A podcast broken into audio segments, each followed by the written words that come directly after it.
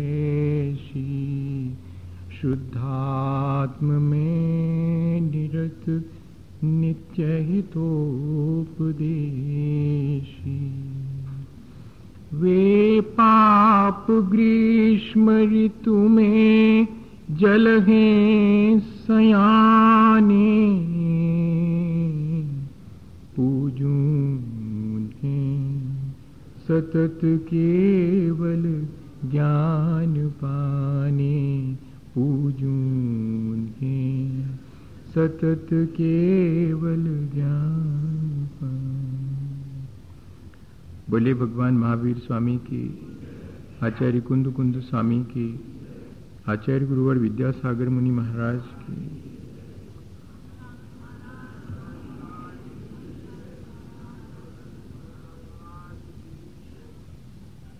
हम सभी लोगों ने कल अपने मौजूदा जीवन को जिस तरह हम जी रहे हैं। और ये जो संसार दिखाई पड़ रहा है, या और भी जो संसार में विविधता दिखाई पड़ रही हैं, उन सब की ज़िम्मेदारी किसकी है? इस बात पर विचार किया था। और अंततः हम इस निर्णय पर पहुँचे थे कि जो जिस तरह जी रहा है उसकी ज़िम्मेदारी उसकी खुद की है। किसी और की ज़िम्मेदारी उसमें नहीं है। कर्म प्रधान विश्व करी राखा, जो जस करे सुतस फल चाखा। ये सारा संसार कर्म प्रधान है। जो जैसा यहाँ कर्म करता है, वो वैसा फल पाता है। वैसा फल उससे चखना पड़ता है। जो हम विचार करते हैं, वो हमारा मन का कर्म है। जो हम बोलते हैं, वो हमारा वाणी का कर्म है। जो हम क्रिया करते हैं या चेष्टा करते हैं, वो हमारे शरीर का कर्म है। और इतना ही नहीं, जो हम करते हैं, वह तो कर्म है ही। जो हम भोगते हैं, वह भी कर्म है।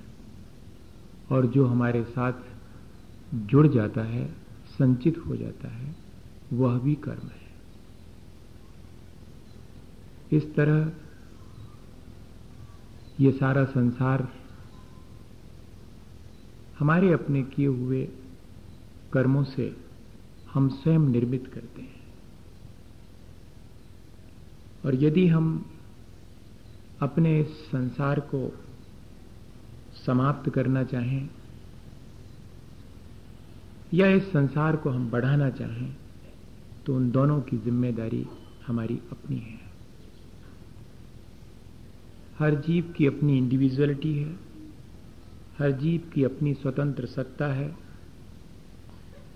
एक दूसरे से हम प्रभावित होकर मन में विचार करते हैं, वाणी से अपने विचारों को व्यक्त करते हैं, शरीर से चेष्टा या क्रिया करके और उस विचार या कही गई बात को पूरा करने का प्रयत्न करते हैं। और इस तरह हमारा संसार किन्हीं क्षणों में बढ़ता भी है और किन्हीं क्षणों में हमारा संसार घट भी जाता है। तो इसलिए जो संसार की विविधता है, वो मेरी अपनी वाणी, मेरे अपने मन और मेरे अपने शरीर से होने वाली क्रियाओं पर निर्धारित है। बहुत हद तक। गीता में कर्म के तीन भेद करे गए जैन दर्शन में भी कर्म के तीन भेद करे गए हम दोनों को समझें। कुछ क्रियमान कर्म होते हैं, जो हम करते हैं और उनका फल हमें तुरंत देखने में आता है। हम सुबह से शाम तक जो भी कर्म करते हैं, उन कर्मों का फल भी हमें हमारे सामने ही देखने में मिल जाता है। कोई सुबह से नौकरी पर जाता है और एक दिन में जितना काम करता है, शाम को उतने पैसे, उतनी तनख्वाह लेकर के लौटता है। हम यहाँ पर किसी को गाली देते हैं, वो हमें तमाचा मार देता है। हमारा गाली देने का कर्म हमें किसी न किसी रूप में फल दे करके चला जाता है। ये क्रियमाण कर्म है। ये हम रोज कर रहे हैं और उसका फल भी लगे हाथ चखने में आ जाता है। चाहे वो शुभ हो या कि अशुभ हो। लेकिन इतना ही नहीं है। इससे भी कुछ अधिक है। कुछ ऐसे क्रियमान कर्म हैं जिनका फल हमें तुरंत नहीं मिलता है। देर सवेर मिलता है। जैसे कि वे सब कर्म संचित कहलाते हैं। कुछ कर्मों का फल ही हमें रोज मिलता है, कुछ का फल तो हमें बाद में मिलता है। कर्म हमारे वर्तमान के भी हैं, कर्म हमारे साथ अतीत के भी हैं, कर्म हमारे साथ भविष्य में क्या व्यवहार करेंगे, यह भी वर्तमान में ही हम निर्धारित कर लेते हैं। तो वो जो संचित कर्म है,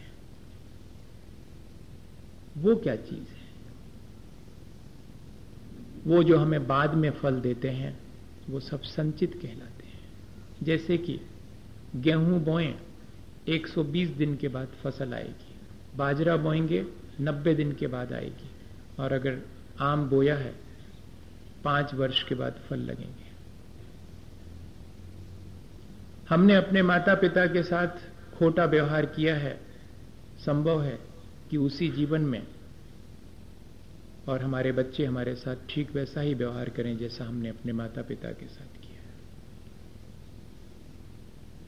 तुरंत देखने में नहीं आता, पर उसके आफ्टर इफेक्ट्स हमारे सामने देखने में आते हैं। बीज आज बोते हैं, फल बहुत देर के बाद देखने में आते है। एक बेटा बहुत छोटा सा है और वो अपने इकट्ठे किए हुए सामान में चाय के कुल्हड़, मिट्टी के और भी बर्तन, वो सब इकट्ठे करता है। पिता एक दिन उससे पूछते हैं कि तुम ये किस लिए इकट्ठे कर रहे हो? तो वो कहता है कि जैसे तुम दादा दादी को इन मिट्टी के बर्तनों में खिलाते हो, ऐसे ही जब आप बूढ़े हो जाओगे, तब आपके लिए खिलाऊँगा, इसलिए मैं जोड़ के रख रहा हूँ। और होता यही है, हम जो आज करते हैं, उसका तुरंत फल मिलता दिखता है, लेकिन उतना ही पूरा नहीं है। क्रियमान के साथ साथ कुछ और है, जो कि संचित होता जाता है। जिसका फल हमें बाद में भोगना पड़ता है। हम कर्म करते हैं, कर्म हमारे साथ बंधता है और कर्म का फल हमें भोगना पड़ता है। इन तीन स्टेप में ये कर्म की प्रक्रिया निरंतर चलती रहती है। यह भी साथ में है कि हमें आप वर्तमान में जो संचित हमने किया है, उसमें से कितना भोगना है? हमारे पास पहले से जो संचित है, उसमें से कितना भोगना है? ये कहलाता है प्रारब्ध। हमारे अपने संचित किए हुए कर्मों में से कितने पक करके अपना फल देंगे और जिनका फल हमें भोगना पड़ेगा, वो ठीक ऐसा ही है कि हमने आम का पेड़ भी लगाया है उधर बाजरा भी बोए हैं, उधर गेहूँ भी बोया है, लेकिन सब अपने अपने टाइम से आएँगे।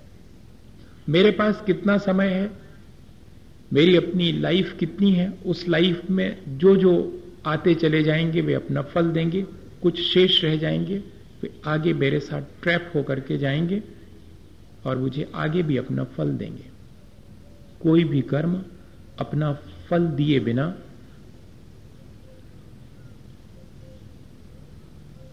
जाता नहीं है। किसी न किसी रूप में देगा, पर अपना फल देगा। ये हमारा पुरुषार्थ है, जिस पर हम बाद में विचार करेंगे कि हमें उस कर्म के फल के साथ कैसा बिहेवियर करना है। अभी सिर्फ़ हम ये समझें कि ये कर्म हमारे साथ बंधते कैसे हैं। ये आते कहाँ से हैं? और इनको बुलाता कौन है? और ये हमें फल चखाने की सामर्थ कहाँ से पाते हैं? कौन इनमें हमें फल चखाने की सामर्थ डालता है? और ये कितनी देर तक हमारे साथ रहे आते हैं, ये कौन निर्धारित करता है? ये प्रक्रिया हमें थोड़ी सी विचार करने की है। होता इतना ऑटोमेटिकली है कि हम अपनी थोड़ी सी बुद्धि से सबके बारे में सोच नहीं सकते। पर एक एक प्रक्रिया हमारे सामने अगर रहे कि हाँ, इस तरह होता है, बुलाता कौन है इन कर्मों को? ये आते कहाँ से? हैं ये कहीं और से नहीं आते। हमारे कर्मों से हम इन्हें बुलाते हैं। हम जो कुछ भी सुबह से शाम तक मन, वाणी और शरीर के द्वारा करते हैं, वो एक तरह का बुलावा है इन कर्मों के लिए।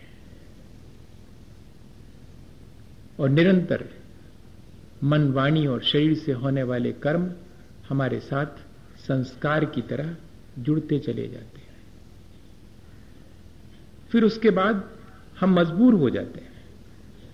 अगर किसी व्यक्ति को गाली दे के बात करने की आदत बन जाए तो फिर वो प्यार से बात नहीं कर पाएगा। वो जब भी बात करेगा, एक आध उसके मुँह से गाली स्लिप हो जाएगी। स्लिप हो जाएगी, कह रहा हूँ। क्योंकि उसके भीतर वैसा संस्कार बन गया है। तो इन कर्मों को कोई बुलाता नहीं है। इन कर्मों का संस्कार हमने बहुत बहुत पुराना अपने ऊपर डाल रखा है। कहीं पानी बह जाए और फिर सूख जाए और अगली बार पानी गिरे तो वो जो एक लाइन बनी रहती है, वहीं से बहता है वो पानी। ठीक ऐसा ही हमारे साथ है। हम निरंतर अपने मन, वाणी और शरीर से कर्मों को, संस्कारों को आमंत्रण देते हैं। और फिर इतना ही नहीं, हमारे भीतर उठने वाले काम, क्रोध, मान, माया, लोभ, ये जितने भी भाव हैं, चाहे वो शुभ, अशुभ हो, चाहे वो तीव्र, मंद हो, चाहे वो जानबूझ के किए गए हों या कि अज्ञानता से हो गए हों किसी भी तरह के भाव, किसी माध्यम से हुए लेकिन हमारे भीतर उठने वाले भाव, कैसा ये कर्म अपना फल चखाएगा, इस बात को निर्धारित करते हैं। मेरे भीतर का संस्कार मुझे आगे जाकर कैसा फल चखाएगा, कितनी सामर्थ्य का होके आएगा, ये मेरे अपने कर्म करते समय के भाव निर्धारित करते और इतना ही नहीं, मेरे अपने कर्मों को किस तरह स्वागत करता हूँ, इससे ये निर्धारित होता है कि ये कितनी देर तक मेरे साथ रहेंगे।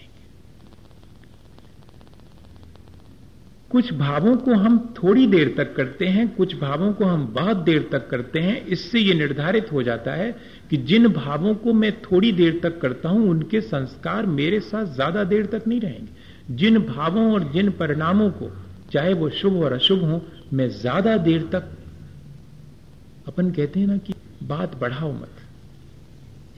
और हमारी आदत है कि बढ़ाते चलाते और वही बात हमारे भीतर संस्कार की तरह ये निर्धारित करती है कि वो कर्म कितनी देर तक रहेगा और कितनी देर तक अपना फल देगा। ये हम ही निर्धारित करते हैं। एक पंडित जी गाँव में गए बचन का के लिए। कोई नहीं था। मंदिर में जब पहुँचे, माली जी से कहा कि भाई, जाओ तो दो चार लोगों को बुला लाओ, कहना, पंडित जी आ गए। अब माली जी क्या समझे? माली जी गए और चार पाँच लोगों को बुला के ले आए। वो चार पाँच लोग जैसे आई तो पहले वाले से पूछा पंडित जी ने कि आप कैसे? तो ने कहा कि ये बुला लाए माली जी हमको। हम तो रिक्शा चलाते हैं। अरे नहीं नहीं तो आपका, आपको नहीं बुलाया, आप तो जाइए।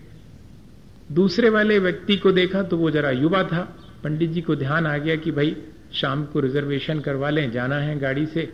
और ये युवा ठीक है, उससे कहा कि सुनो, ये मेरी टिकट बनवा लो, उसको पैसे दिए। पहले वाले को, तुमसे मेरा कोई संबंध नहीं है, तुरंत वापस लौटा दिया। बुला तो लिया था सबको, पाँच सात लोगों को, लेकिन उसमें से किसको कितनी देर रखना है ये कौन निर्धारित करता है? मेरे अपने परिणाम। उससे मेरा कोई ज़्यादा सरोकार नहीं है, रिक्शे वाले से, जाओ भैया, इनसे थोड़ा सरोकार है, टिकट लेने भेज दिया है। बाकी जो तीन चार बचे, उनसे कहा कि, सुनो, चलो थोड़ी अपन बैठ के धर्म चर्चा कर लेते हैं, अब हम आए हैं तो। सो घंटे भर उनसे धर्म चर्चा करी, उतनी देर उन चार पाँच को रोका घंटे भर, और उसमें से जब विदा लेने लगे तो एक ने कहा कि पंडित जी, आपकी आवाज़ से तो लग रहा है कि फलानी जगह से आए आप। हाँ भैया तो हमारी भी तो रिश्तेदारी है। अरे तो बहुत अच्छा है। बैठो, आओ, अपन बात करें। वो जो बचन का सुनने वाले थे, वो वचन का सुन के चले गए। उसमें से एक परिचित निकल आए, सो उनके साथ और घंटे भर हो गया। और फिर बाद में परिचय इतना गहरा निकला कि पंडित जी, अब आपको शाम के भोजनों के बिना नहीं जाने। हमारे यहाँ चलो आप। सो उनको अपने घर ले गए। बताइएगा, किसने निर्धारित किया ये कि कौन कितनी देर साथ रहेगा और कौन कौन आएगा? हमने ही बुलाया है और हम ही जितनी देर रखना चाहें, रख सकते हैं। ये हमारे ऊपर निर्भर है। कर्म भी ऐसे ही हैं। हमारे मन, वाणी और शरीर से इनको हम आमंत्रण देते हैं कि आओ और फिर हमारे अपने परिणाम जैसे होते हैं उसके अनुसार ये हमें फल चखाते हैं। हमारा जिसके साथ जैसा व्यवहार होता, उससे हमें वैसा ही तो मिलता है। वैसा ही फल हमें चखने में आता है। इस तरह ये कर्म की प्रक्रिया निरंतर चलती रहती, क्योंकि सोते, जागते, खाते, पीते, उठते, बैठते, आते, जाते, हर स्थिति में मैं मन, वचन और कर्म की कोई ना कोई क्रिया करता ही रहता हूँ। सोते समय भी मेरे मन वाणी और शरीर की सक्रियता बनी रहती है। और इसलिए निरंतर मेरे साथ ये कर्म चलते ही रहते एक क्षण के लिए मैं कोई भी यहाँ पर जीव कर्म से मुक्त नहीं हो पाती। चाहे वो करने वाले कर्म हो, चाहे वो भोगने वाले कर्म हो, चाहे वो संचित होने वाले कर्म हो, एक क्षण के लिए भी यह प्रक्रिया रुकती नहीं है। जैसे कि किसी की दुकान बहुत अच्छी चलती हो और घर आकर के माँ से वो कहे, माँ के पूछने पर कि आज तो दुकान बहुत चली। ग्राहकों में उलझे रहे तो माँ कहे कि क्या एक ही ग्राहक में उलझे रहे? कहती, नहीं नहीं, ग्राहकों का तांता लगा रहा। एक ही कर्म का फल भोगते रहते हैं हम, ऐसा नहीं है। एक ही कर्म करते रहते हैं, ऐसा नहीं है। बस उसका तांता लगा रहता है, एक के बाद दूसरा, दूसरे के बाद तीसरा। कहने में तो यही आता है कि हम कर्म करते रहे, चाहे वो भले हों, चाहे बुरे हों, चाहे वो अच्छे भावों से किए हों, चाहे तीव्रता से किए हों, चाहे मंदता से किए हों, जानबूझ के किया हूँ, अज्ञानतावश किए हों, किसी से प्रेरित होकर के किए हों, या कि अपने सहज सहज भाव से किए हों निरंतर कोई ना कोई प्रकार से हम, और ये तांता लगा ही रहता है, ये कंटिन्यूटी बनी ही रहती और ऐसा नहीं है कि आज ही हमने शुरू किया है फ्रॉम वेरी बिगिनिंग हमें याद भी नहीं है। जब से हमारा जीवन है, तब से ये मन, वाणी और शरीर तीनों की सक्रियता बनी हुई है। जब तक ये मन, वाणी और शरीर की सक्रियता है, तब तक मेरे कर्म आते रहेंगे, और जब तक मैं कोई ना कोई शुभ, अशुभ भाव करता रहूँगा। काम, क्रोध, मान, माया, लोभ के परिणाम जो विकारी मेरे भीतर उठते हैं, वे जब तक चलते रहेंगे, तब तक ये कर्म की प्रक्रिया निरंतर चलती रहेगी। कर्म की प्रक्रिया इस तरह की है। इस कर्म की प्रक्रिया में भागीदारी किसकी है? अब इस पर जरा सा विचार करें। तो शायद बात और क्लियर हो। ताकि हम जिनकी पार्टनरशिप है वो खत्म कर देवें तो संभव है कि इस कर्म बंद की प्रक्रिया से हम निजात पा जाएँ। क्योंकि प्रक्रिया तो ये निरंतर चलने वाली है, समझ में आ गया। क्योंकि कोई भी क्षण ऐसा नहीं है जिसमें हम कर्म से मुक्त हो। ये सब चीज़ें हम बाद में विचार करेंगे कि डेस्टिनी क्या है और हमारा वर्तमान का पुरुषार्थ क्या है। कुछ प्रश्न थे कल कि भाग कितना और पुरुषार्थ कितना। और भी कुछ प्रश्न थे, इन पर भी विचार करना है, मैं करूँगा। पर आज के दिन नहीं। आज तो कर्म की साझेदारी में कौन कौन मेरे साथ है, इस पर थोड़ा सा विचार करेंगे। और इस कर्म बंद की प्रक्रिया को समझने के बाद, उसकी साझेदारी को समझने के बाद, अपने आप ये बात समझ में आ जाएगी कि कितना मेरे भाग्य से और कितना मेरे पुरुषार्थ से, और भाग्य को और पुरुषार्थ को कौन निर्धारित करता है, ये सब चीज़ समझ में आएगी। एक बहुत अच्छा विचार भी मेरे पास आया था कल शाम को, किसी ने लिख करके दिया था कि मुझे अपनी उस परम विशुद्ध अवस्था को प्राप्त करना है। ये बात तो ठीक है, लेकिन सिर्फ़ उस परम विशुद्ध अवस्था को ही प्राप्त करने के लिए मैं सारी चीज़ें करूँ। ये बात सबको हो सकता है कि ठीक ना जान पड़े। तो क्यों ना हम ऐसा करें कि मेरा जो वर्तमान का जीवन है मुझे उससे ही, उसे ही बहुत अच्छे ढंग से जीना है। अगर इतना भी कर लें तो बाकी जो बहुत कठिन से विचार हैं कि ईश्वर क्या है और ईश्वर कहाँ रहता है और ईश्वर को बनाया किसने है या कि ईश्वर ने सृष्टि को बनाया है, इन सारी बातों को यदि हम सिर्फ़ विचार तक सीमित रखें और करने के लिए तो सिर्फ़ इतना ही है कि हम अपने लक्ष्य को ध्यान में रख करके अपने वर्तमान को अगर सुधारें तो क्या एक विचार नहीं हो सकता? मैं इस विचार से सहमत हूँ। यह भी एक विचार है। और हम इतने दिनों से वही करते आ रहे हैं कि हम बाकी सब भूल करके, बाकी सारे प्रपंच को भुला करके सिर्फ़ एक ही बात तय कर लें कि कल जैसा मैंने जिया था जीवन, कल मैंने जैसी वाणी बोली थी, कल मैंने जैसे विचार किए थे, कल मैंने शरीर से जैसी चेष्टा की थी, जिनसे कि मैं निरंतर मेरे कर्मों का संसार बढ़ाता हूँ, मैं उसको और बेहतर ढंग से करूँ कर्मों को बेहतर ढंग से करने का मतलब है कर्मों से मुक्त होना। और कोई बहुत बड़ी चीज़ नहीं है। कर्म जितने बेहतर ढंग से हम करेंगे, बेहतर ढंग क्या है? जिससे कि आगे संचित ना हो, वही ढंग सबसे बेहतर है। और जो व्यक्ति ये ढंग सीख लेता है, वो व्यक्ति कर्मों से पार हो जाता है। ये बात अपन आगे समझेंगे। इसलिए मैं इस विचार से सहमत हूँ। अब हम इस बात को थोड़ा सा डिस्कस कर रहे हैं कि इसमें भागीदारी किस किस की है। मेरे कर्मों के आने में, मेरे मन वाणी और शरीर, और मेरे अपने भाव, उनको रोकने में, उनको सामर्थ्य देने में। कर्मों को जो बंध जाते हैं मेरे साथ, जो बाद में फल देते हैं, उनको सामर्थ्य भी मैं ही देता हूँ, मेरे अपने परिणाम उनको सामर्थ्य देते हैं। तब देखें कि कौन सी चीज़ें हैं, तीन चीज़ें हैं। मेरी अपनी आशक्ति, मेरा अपना मोह, ये कर्मों के बंधन में पहला भागीदार है। इसमें मेरी परवशता है क्योंकि ये संस्कार मोह का और आशक्ति का बहाना चला रहा है। ये मेरे हाथ की नहीं है, ये परबस है, साझेदारी। दूसरी है, मेरे अपने वर्तमान के पुरुषार्थ का निर्धारण, भला करना है या कि बुरा, ये साझेदारी मेरे कर्मों के बंधन में इसकी भी है। मेरे वर्तमान पुरुषार्थ की भी साझेदारी है। वो भला भी हो सकता है और बुरा भी हो सकता ये निर्धारित मैं करता हूँ। ये मेरे स्वस है। मोह और आशक्ति में थोड़ा परबस हूँ, लेकिन वर्तमान के पुरुषार्थ जो कि मेरे हाथ में है, और तीसरी बात, इस कर्म बंध की प्रक्रिया के बारे में गाफिलता, लापरवाही और अज्ञानता, ये तीसरा साझीदार है मेरे कर्म बंध की प्रक्रिया।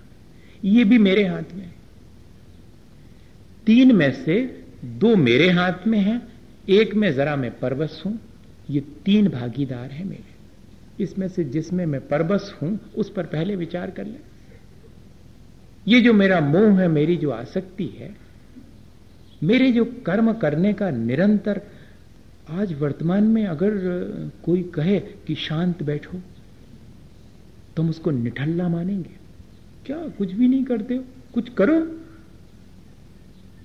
ये जो कुछ करो वाली प्रक्रिया है, इस संसार के मोह की वजह से, वो मेरी अपनी परवस्था जैसी हो गई है कि कुछ करो, लगे रहो।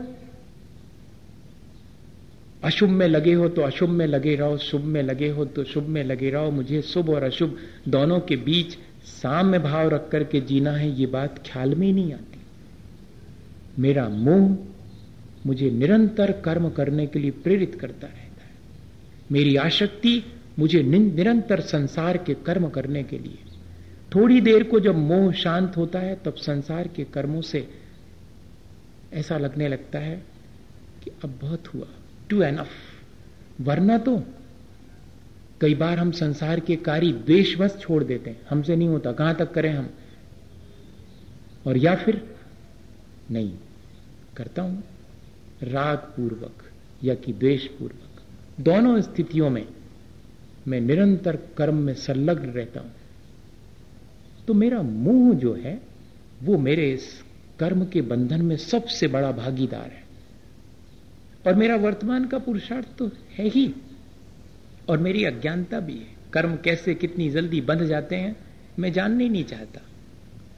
ये मेरी लापरवाही, मेरी अज्ञानता। मैं अगर थोड़ा सावधान हो जाऊँ तो शायद इस प्रक्रिया में मैं थोड़ा सा बदलाहट कर सकता हूँ, मैं परिवर्तन कर सकता हूँ। मोह क्या चीज़ है? सब कहते हैं कि मोह है क्या चीज़? आचार्य भगवंतों ने उसका लक्षण बताया है। उसे डिफाइन नहीं किया, उसका लक्षण बता दिया। अनंत भगवान के प्रति अश्रद्धा होना और जीवों के प्रति करुणा का अभाव होना यह मुँह का लक्षण है। देखें जरा, इस पर विचार करें। शायद शायद इससे बच सके हम। अनंत भगवान के प्रति श्रद्धा नहीं होना। अनंत भगवान मतलब जो अपनी विशुद्ध अवस्था को प्राप्त कर चुके हैं या कि जो राग द्वेष के संसार से ऊपर उठ चुके हैं, यानी जो वीतरागी हैं। तो वीतरागता के प्रति रुचि नहीं होना। संसार के प्रपंच में रुचि होना इसका नाम है मोह। बहुत सीधी सी चीज़ है। राग देश में रुचि है, सुबह से शाम तक, और वीतरागता में रुचि नहीं है। यही तो मोह है। और यही मेरे कर्म बंद की प्रक्रिया का सबसे बड़ा भागीदार है। सबसे बड़ा पार्टनर है ये। और दूसरी चीज़ मेरे अपने सुख सुविधा के साधनों को जुटाने के लिए मेरे अंदर की दया और करुणा मैं सब बालाए ताक रख देता हूँ, एक तरफ़ उठा करके।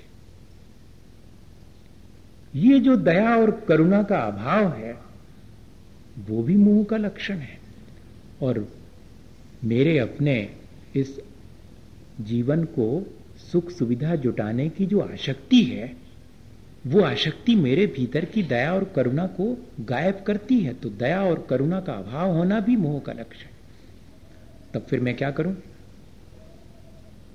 मैं इस मोह से बचने के लिए अनंत भगवान के प्रति या वीतरागता के प्रति अपनी श्रद्धा को जागृत करूँ? अपनी रुचि को बढ़ाऊं? अपना रुझान, अपना इंक्लाइनेशन उस तरफ़ करूँ? मैं उन चीज़ों से दूर रहूँ जिनमें कि रागदेश के अवसर ज़्यादा है। मैं उन चीज़ों के संपर्क में ज़्यादा रहूँ जिसमें रागदेश घटता हो, जिसमें वीतरागता की तरफ़ मेरे कदम बढ़ते हों।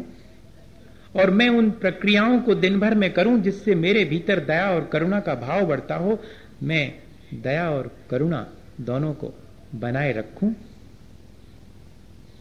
तब हो सकता है कि मैं अपने मोह को जीत सकूँ और इस कर्म बंद की प्रक्रिया को कम कर सकूँ। इसके लिए छोटा सा उदाहरण अपन देखें। हमारे भीतर दया और करुणा का किस तरह अभाव हो गया, एक व्यंग किया है किसी ने। हाँ उससे जल्दी समझ में आ जाएगा, मुझे लगता है। आज मैंने कोई बहुत बढ़िया सी एक कहानी सुनाई भी नहीं है, क्योंकि ये सब तो मुझे मालूम है कि इसके बाहर निकलेंगे तो आधा अधूरा रह जाएगा भीतर, थोड़ा बहुत। टेन परसेंट जितना अपन ने समझा है, यहाँ बैठ के तो लग रहा होगा कि समझ में आ रहा है, लेकिन इतनी जल्दी नहीं आता। हमको बहुत वर्षों लग गए। पर वो उदाहरण याद रह जाएगा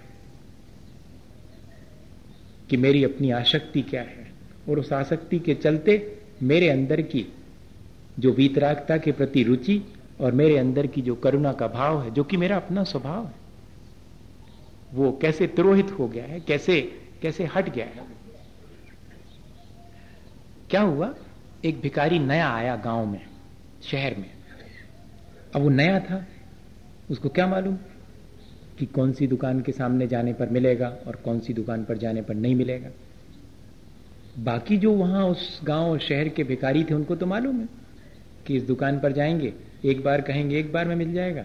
इस दुकान पर जाएँगे, जरा दो बार कहेंगे, हाथ पाँव जोड़ेंगे तो मिल जाएगा। और इस दुकान पर जाने ही नहीं, क्योंकि कितना ही माथा पटक लो, यहाँ नहीं मिलने वाला। वो जानते हैं, वो भिखारी भी जानता, मांगने वाला भी जानता। पर वो नया था बेचारा और वो ऐसी दुकान पे पहुँच गया। जहाँ से आज तक किसी भिखारी को कुछ नहीं मिला। और दूसरे भिखारी दूर खड़े मंद मंद मुस्का रहे हैं कि नया है अभी। कुछ मालूम नहीं इसको। बेकार परेशान हो रहा उस दुकान पे गया। अब उसको क्या मालूम? लेकिन उस दुकान का जो मालिक था, सेठ था, सबको मालूम है कि वो अत्यंत आशक्त है अपनी धन संपदा में। खुद भी ठीक से नहीं खाता, दूसरे को देने का तो सवाल ही नहीं। अब ऐसे व्यक्ति के बारे में इंटरेस्ट बहुत था लोगों का क्यूरसिटी थी कि देखें, इस भिकारी गया है, बहुत दिन के बाद डांट टपटेगा वो तो। लेकिन उस दिन उस दिन उसको डांटा नहीं। भिकारी को, क्यों, क्या चाहिए? कुछ मिल जाए मालिक? लगता है नए आए हो। आज ही आया हूँ, भगवान। आज ही इस शहर में नया आया हूँ। अच्छा अब सेठ जी को भी जरा मज़ा, पता नहीं कौन से मूड में थे। तो जरा मज़ा लेने का हुआ। बोले, सुनो, मेरी दोनों आँखें देख रहे हो। मैंने इसमें से कौन सी नकली लगवाई है और कौन सी असली है? जरा असमंजस में पड़ गया वो। लेकिन भिकारी तो भिकारी था। उसने दुनिया देखी है। लोगों की आँखें देखकर जानता है वो, भले ही नया हो। और मुश्किल से तीस सेकंड लगे होंगे। और कहा कि सेठ जी, दाई वाली ओरिजिनल है, बाई डुप्लीकेट है। सेठ जी दंग रह गए। सेठ जी ने तो ये सोचा था कि ये बता पाएगा नहीं, इसलिए मैं कुछ दूँगा नहीं, देना नहीं पड़ेगा, लेकिन कमिट कर चुके थे कि अगर तू सही बता देगा तो कुछ दे दूँगा भिक्षा में। तो बड़े ज़ोर से हंस के कहा कि तू आज जीत गया, और आज मेरा मन हो रहा है कि तेरे को कुछ दे दूँ। सारे भिकारी खड़े हैं, दूर देख रहे हैं। नया भिकारी इसको कुछ मिल रहा है, लगता है। लेकिन एक बात मैं तेरे से पूछना चाहता हूँ, वो भर बता दे। तो मान जाऊँगा। क्या सेठ जी, कि तेने पहचाना कैसे कि ये ओरिजिनल है और ये डुप्लीकेट है? तो बोले, इसमें क्या है? जिसमें थोड़ी सी करुणा झलक रही, मैं समझ गया, वही डुप्लीकेट है, क्योंकि ओरिजिनल में तो संभव ही नहीं, संभव ही नहीं। ओरिजिनल वाले में तो संभव नहीं है कि थोड़ी बहुत करुणा हो। वहाँ तो सिर्फ़ मोह ही दिखाई पड़ रहा है, आशक्ति ही दिखाई पड़ रही है। वो जो डुप्लीकेट आँख है, उसमें थोड़ी करुणा दिखाई पड़ रही क्या ये उदाहरण इस बात की सूचना नहीं देता है कि मेरा मोह मेरी अपनी करुणा को नष्ट कर देता है? मेरी अपनी जो वास्तविकता है, उससे मुझे विमुख कर देता है। मुझे राग देश में डाल देता है। मुझे वीतरागता से विमुख करता है। शायद ये सीधे आचार्यों ने देखा कि वीतरागता में अरुचि होना, जहाँ धर्म की बात हो रही हो, जहाँ आत्मा के विकास की बात हो रही हो, वहाँ इंटरेस्ट नहीं है। जहाँ प्रपंच हो, वहाँ इंटरेस्ट है। यही तो मेरा मोह है। और जहाँ प्राणी मात्र के प्रति करुणा होनी चाहिए, जहाँ क्षण भर को मेरी अंतरात्मा दया का भाव बाहर लाती उसी समय मेरी आशक्ति कहती कि ठहरो, ऐसे कहाँ तक दया करते रहोगे? किस किस पे करोगे? बहुत दुनिया पड़ी हुई है। ऐसा मुझे सलाह देता है, ये मेरा मोह। मुझे इस प्रक्रिया में इस सबसे ज़्यादा खतरनाक भागीदार पर विचार करना चाहिए, ताकि मैं इस कर्म बंद की प्रक्रिया से बच सकूँ। और दूसरे नंबर पर, मेरे अपने वर्तमान का पुरुषार्थ। मुझे भला करना है या बुरा करना है ये मेरे ऊपर निर्भर है, इसमें किसी का कुछ भी नहीं है। ये बात ज़रूर है कि भले और बुरे की प्रेरणा मेरे भीतर जो संचित कर्म है, वे मुझे देते हैं, लेकिन कितने भी संचित कर्म बुरे क्यों ना हो, मेरी अंतरात्मा की आवाज़ को दबा नहीं पाते हैं। चोरी करने वाले चोर की भी एक बार अंतरात्मा की आवाज़ उसे चोरी करने से रोकती है, उसे भला करने की प्रेरणा देती है। इसलिए मेरे अपने वर्तमान का पुरुषार्थ भला करना है या बुरा करना है, इसकी चॉइस मेरी अपनी है। इस पर मेरा पूरा का पूरा अधिकार है। इसलिए इस बात पे विचार करना चाहिए कि मुझे अपने जीवन में शुभ और अशुभ में से किसे चुनना है। जबकि मेरे सामने दो ही ऑप्शन है। शुद्ध, वो तो मेरा लक्ष्य है। लेकिन मेरे सामने ऑप्शन तो शुभ और अशुभ दो में से एक है। तब मेरे वर्तमान का पुरुषार्थ शुभ की तरफ़ होना चाहिए। अशुभ की तरफ़ नहीं होना चाहिए और तीसरी चीज़, जब मैं कर्मबंध मुझे निरंतर चलता रहता है, तब मैं क्यों इतना लापरवाह हूँ? तब मैं क्यों इस कर्मबंध की प्रक्रिया को ठीक ठीक समझना नहीं चाहता हूँ? मुझे समझ लेना चाहिए, क्योंकि कर्मबंध की प्रक्रिया को समझ लेने से मैं उसमें परिवर्तन कर सकता हूँ। इसलिए तीसरी भागीदारी भी मेरे हाथ में है। मैं जितना अपना कर्मबंध की प्रक्रिया में ज्ञान बढ़ाऊं, उतना मेरे अपने कर्मबंध की प्रक्रिया को बदलने की सुविधा मुझे प्राप्त हो जाएगी। एक उदाहरण है, मैं शायद पहले दे चुका हूँ। मैं जौहरी बाज़ार में था, पर आज और भी लोग हैं और हमको रिवाइज कर लेना चाहिए उसको। मुझे आचार्य महाराज ने सुनाया था, साड़ूमल में एक पंडित जी थे, पंडित हीरालाल जी, सिद्धांत शास्त्री। सिद्धांत का बड़ा ज्ञान था, करणानी योग का बड़ा ज्ञान था उनको। कर्म फिलॉसफी बहुत अच्छी जानते थे। और वो रोज वचन का करते थे और समझाते थे कि देखो भैया, कर्म कैसे बंधते हैं? जैसे अपने परिणाम हो, तीव्र हो, मंद हो, जानबूझ के अपन करेंगे और कोई चीज़ें ऐसी हैं जो अनजाने में हो जाती हैं अपन से। देखो, इन सब में अलग अलग कर्म बंधते हैं। ऐसा समझाते थे वो हमेशा। उसमें एक व्यक्ति गरीब भी बैठता था रोज। वो भी समझता था। एक दिन वो पकड़ा गया। चोरी करते पकड़ा गया। पंचायत बैठी कि भैया तुमने चोरी क्यों की?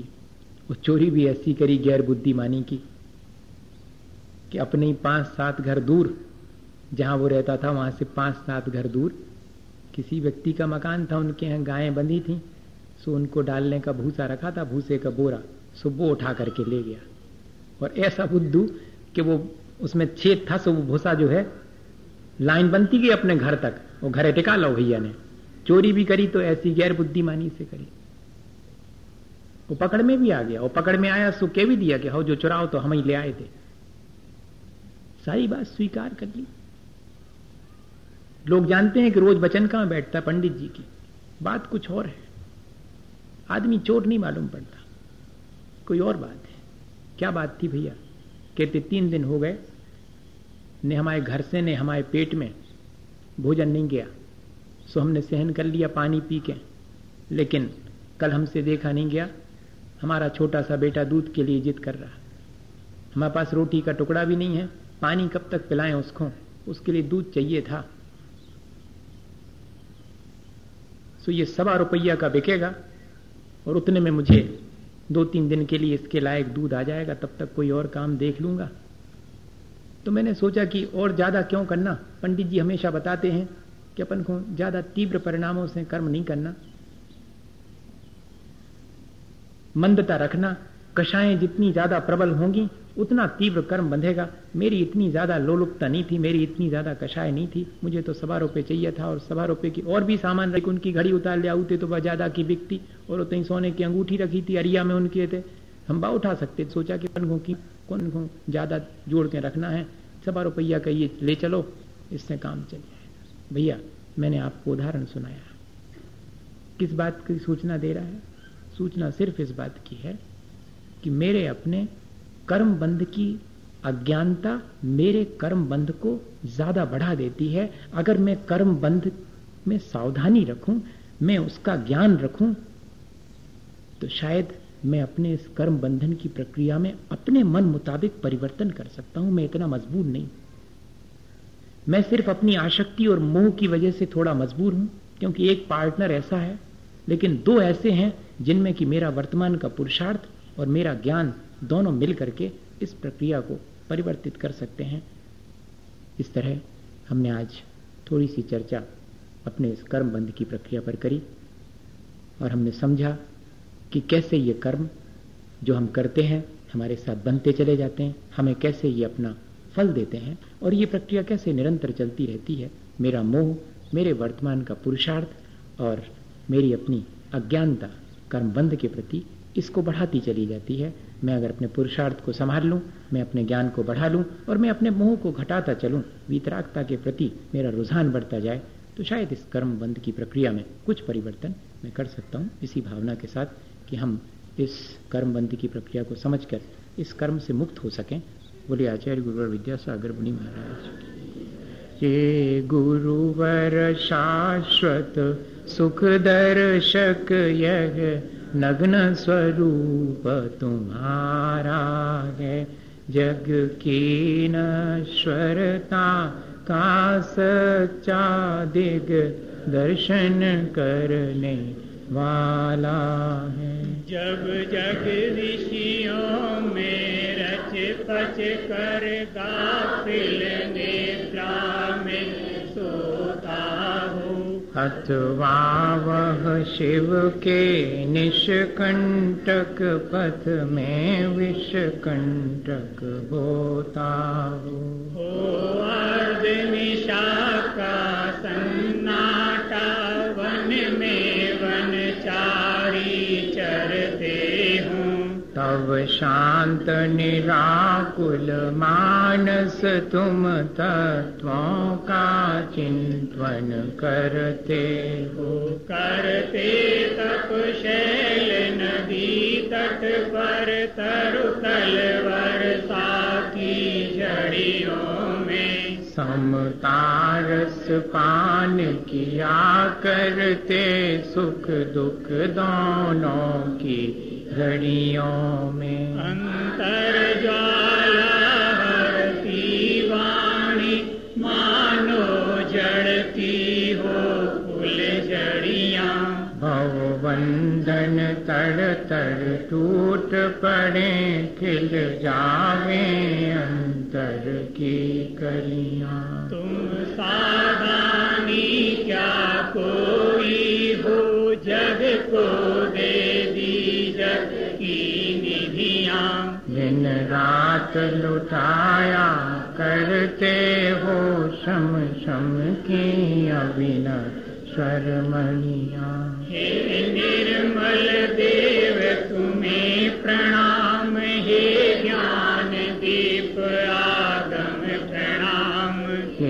हे शांति त्याग के मूर्तिमान शिव पथ पंथी गुरुवर प्रणाम। मिथ्यात्म नाश विकु ज्ञान के प्रकाश विकु आपा पर वास विकु भानु से बखानी है।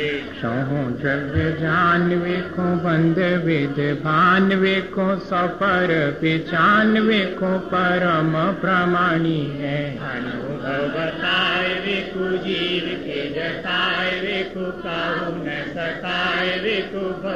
उरे आनी है जहाँ तहाँ तार वेखो पार के उतार वेखो सुख विस्तार वेखो यही जिन वाणी है। जावाणी के ज्ञान ते सुनिलो कलो सुवाणी मस्तक नमो सदा तुम उरक चंदन तांदुल पुस्तक चरु सुदीप धूप पलागे धवल मंगल गान रवा कुले जिन ग्रहे मुनि राज मगम ओम ह्रीम श्री स्वाट परम पूजाचार्य गुरु श्री विद्यासागर जी महाराज की संगत मुनि श्री क्षमा सागर जी श्री भव सागर जी महाराज के चरण कमल की पूजा अनर्पत प्राप्त यज्ञ पावंती सा